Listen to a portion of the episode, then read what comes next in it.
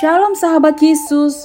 Puji syukur kita semua boleh tetap sehat dan harus selalu bersuka cita ya. Semangat adik-adik. Sebab kasih Tuhan dan penyertaan Tuhan Yesus tidak pernah meninggalkan kita. Adik-adik, renungan kita hari ini mempunyai tema Tuhan menghargai. Yuk kita persiapkan Alkitabnya terlebih dahulu ya.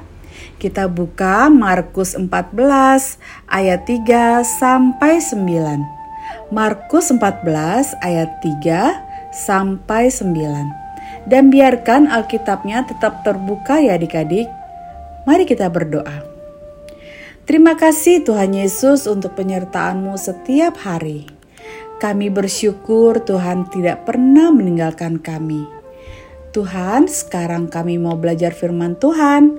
Ajar kami agar dapat mengerti firman-Mu dan mampukan kami ya Tuhan agar dapat melakukan firman Tuhan setiap hari. Dalam nama Tuhan Yesus, kami berdoa. Amin.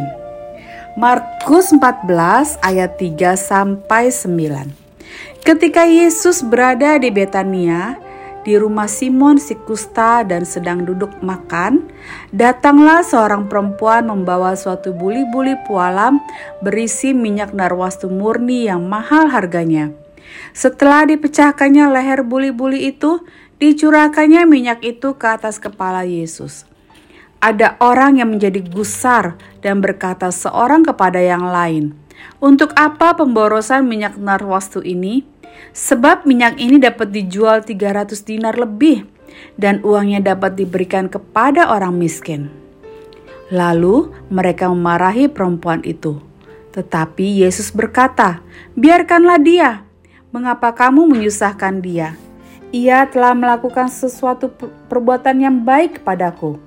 Karena orang-orang miskin selalu ada padamu, dan kamu dapat menolong mereka bila mana kamu menghendakinya tetapi aku tidak akan selalu bersama-sama kamu. Ia telah melakukan apa yang dapat dilakukannya. Tubuhku telah diminyakinya sebagai persiapan untuk penguburanku. Aku berkata kepadamu, sesungguhnya di mana saja Injil diberitakan di seluruh dunia, apa yang dilakukannya ini akan disebut juga untuk mengingat dia. Wah, adik-adik, cerita dalam firman Tuhan tadi yang sudah kita baca bersama-sama, ternyata ada seorang wanita yang tiba-tiba datang ke Tuhan Yesus dan meminyaki kepala Tuhan Yesus dengan minyak narwastu. Pada zaman saat itu adik-adik, minyak narwastu ini sangat mahal harganya sehingga perempuan itu mendapat teguran dari orang banyak yang hadir juga saat itu. Menurut mereka, lebih baik minyak narwastu tersebut dijual dan uangnya diberikan kepada orang miskin. Tapi Tuhan Yesus berkata kepada orang banyak, untuk membiarkan wanita itu melakukan apa yang ingin wanita itu mau lakukan dengan minyak narwastu miliknya. Nah, Tuhan Yesus tahu adik-adik bahwa wanita itu ingin mempersembahkan yang terbaik untuk Tuhan Yesus. Mungkin pada saat itu minyak narwastu ini adalah suatu persembahan yang yang bagus dan bernilai dan berharga untuk wanita itu. Maka itu Tuhan Yesus sangat senang menerima pemberian dari wanita tersebut. Nah, adik-adik, Sudahkah kita mempersembahkan yang terbaik untuk Tuhan Yesus? Seperti yang dilakukan oleh wanita dalam cerita firman Tuhan tadi. Walaupun adik-adik masih kecil, tapi adik-adik bisa memberikan atau mempersembahkan sesuatu yang terbaik untuk Tuhan Yesus.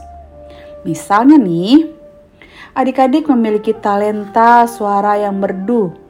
Bernyanyilah untuk Tuhan Yesus Nah, pada saat perayaan Natal, Paskah, adik-adik bisa bernyanyi untuk Tuhan di acara tersebut.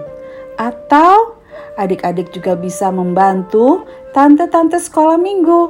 Misalnya nih, berdoa pengakuan dosa, berdoa persembahan saat ibadah, hari minggu di kelas, atau adik-adik juga bisa membantu papa mama di rumah menolong adik mengerjakan PR di rumah, membantu mbak, atau uh, membantu nek kakek nenek yang ada di rumah, dan masih banyak lagi yang dapat adik-adik lakukan. Nah, itu semua dapat adik-adik lakukan untuk mempersembahkan apa yang bisa adik-adik lakukan untuk Tuhan Yesus.